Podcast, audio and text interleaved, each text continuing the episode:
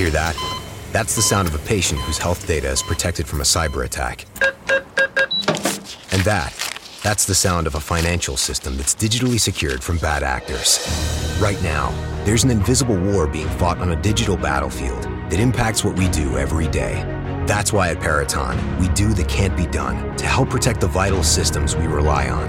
Because if we don't, the alternative is unimaginable. Peraton.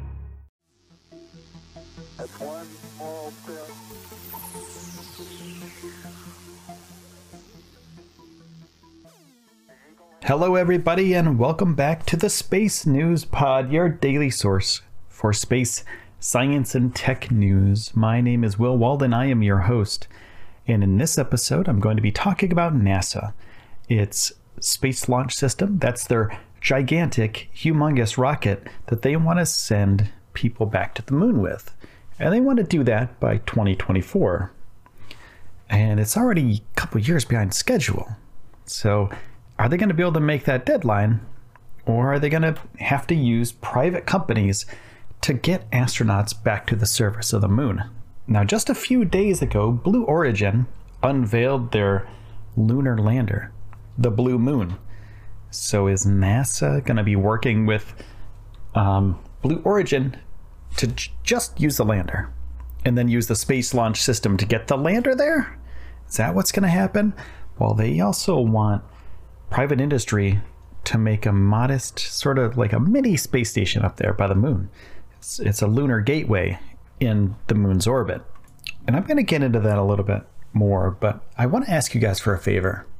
If you could go to iTunes, if you're listening on a, an iDevice, an Apple device, if you go to iTunes and rate the uh, podcast, that would be really amazing. If you could leave a review, that would be even better. We've got some reviews from people that work at NASA just recently. So I want to say thank you to everybody who's been rating the podcast. Now, let me read this review to you. This is pretty awesome. I'm really, really stoked about this. So the title is Space News is Great News. I work at NASA and I literally listen to your show on my commute home every week. You are doing a great job. It's never easy pleasing everyone, so don't try. Your love for space, news, and exploration shines through in every episode. Keep it up. Signed, Doc. Thanks, Doc. You are super awesome. I appreciate it.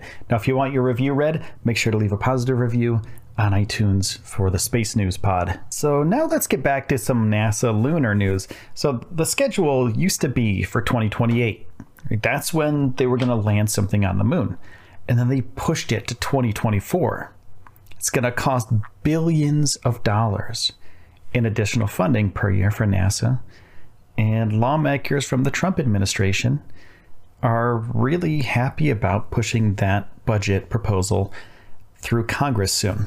The head of NASA's Human Exploration and Operations Mission Directorate, Bill uh, Gerstenmaier, said that the space agency is developing a compelling presentation for Congress with sufficient technical details on the 2024 moon landing plan, and they're trying to convince lawmakers to support this new schedule, and they want to help um, get them in the right mind frame to supplement the funding that they'll need to make this happen. Now, why are they pushing this for 2024? You know, why not just wait for 2028? Kind of like wait a little bit, you know, get more money, get more funding. Don't push it as hard. And then he went on to say, We'll know in the next couple of weeks whether we're successful or not. He said it's not easy, and it's not risk free.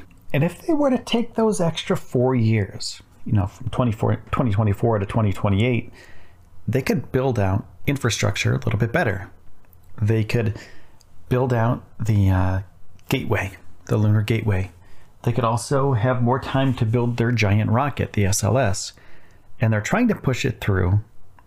And I don't want to say that it's political, but think about this first term, 2020, second term 2024. Say that you push through a lunar landing in your presidency, you know, that's pretty, you know, that's pretty political. I'm not saying it is. It's a possibility. And I'm not really, I don't really care if it's political. Now, I'm going to be honest with you guys. I want to see people back on the moon. I want NASA to continue doing amazing things And since we stopped sending people to the moon, I think people have just gotten kind of complacent with random people going up to the ISS. It's not even a big deal anymore, you know? So, whatever they have to do to get this through, I'm really happy about it.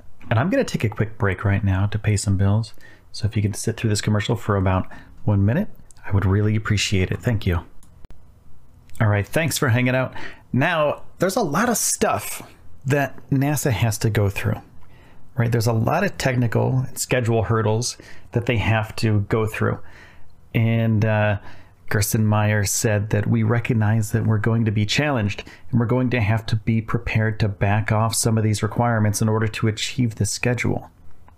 That's what we're doing now to see which ones we can trade if we start running into some technical problems. And he said that the biggest risk is the schedule. And if they're going to do this procurement stuff, um, he said he needs a budget by October 1st. And it all comes down to money. So, X amount of money will give you X amount of things that you can do.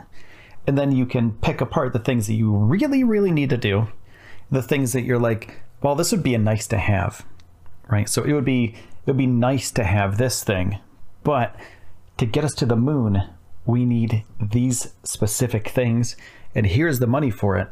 So let's do these things and get the job done as soon as possible. So that's what they're waiting on. They're waiting on for funding so they can make the schedule with the stuff that they can buy. So if they're going to 2024, they had a 2028 budget, right? So all this stuff that's going from 2028, all the money that was going to go for the 2028 lunar landing, they're going to kind of squish it all into a 2024. So you'll see some reappropriations of funds in uh, 2020, 2020, or 2021 and 2022.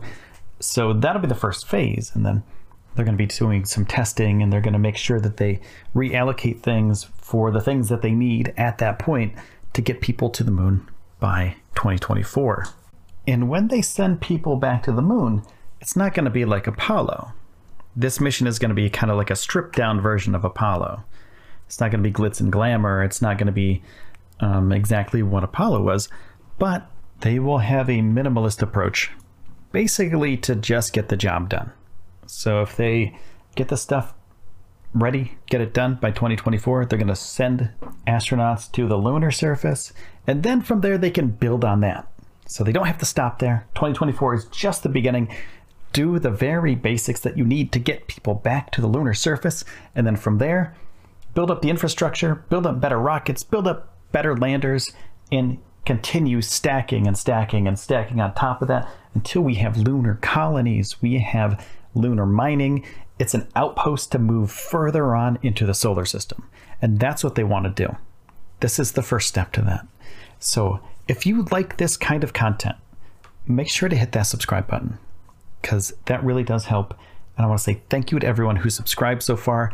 You're absolutely amazing. Thank you to the Patreon patrons. Thank you to the Space Cadets on Patreon, patreon.com slash space news podcast. You're amazing.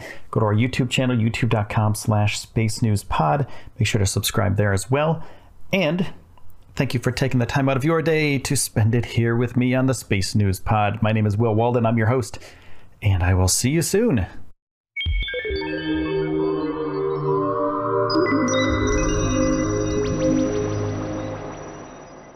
Life changing decisions can be hard, or they can be flexible, inclusive, and best of all, rewarding. Earn your master's in computer science, data science, or information systems at Northeastern University in the San Francisco Bay Area. No matter your experience, earn your degree. Plus, the desirable Bay Area is a smaller collaborative campus, but connected to the huge Northeastern University. Discover the different technology degrees available. Visit northeastern.edu slash pathways to tech. We've all spent more time with family lately. It can feel like old times, but your mind is on the future too, and what you can do to shape it. At Sandy Spring Bank, we work with clients to help them grow and protect their money with wealth management, trust services, and insurance so they can enjoy today and ultimately pass along their wealth. We believe real banking is a conversation. Let's talk about your dreams. Visit sandyspringbank.com/wealth. Wealth and insurance products are not FDIC insured, not guaranteed, and may lose value.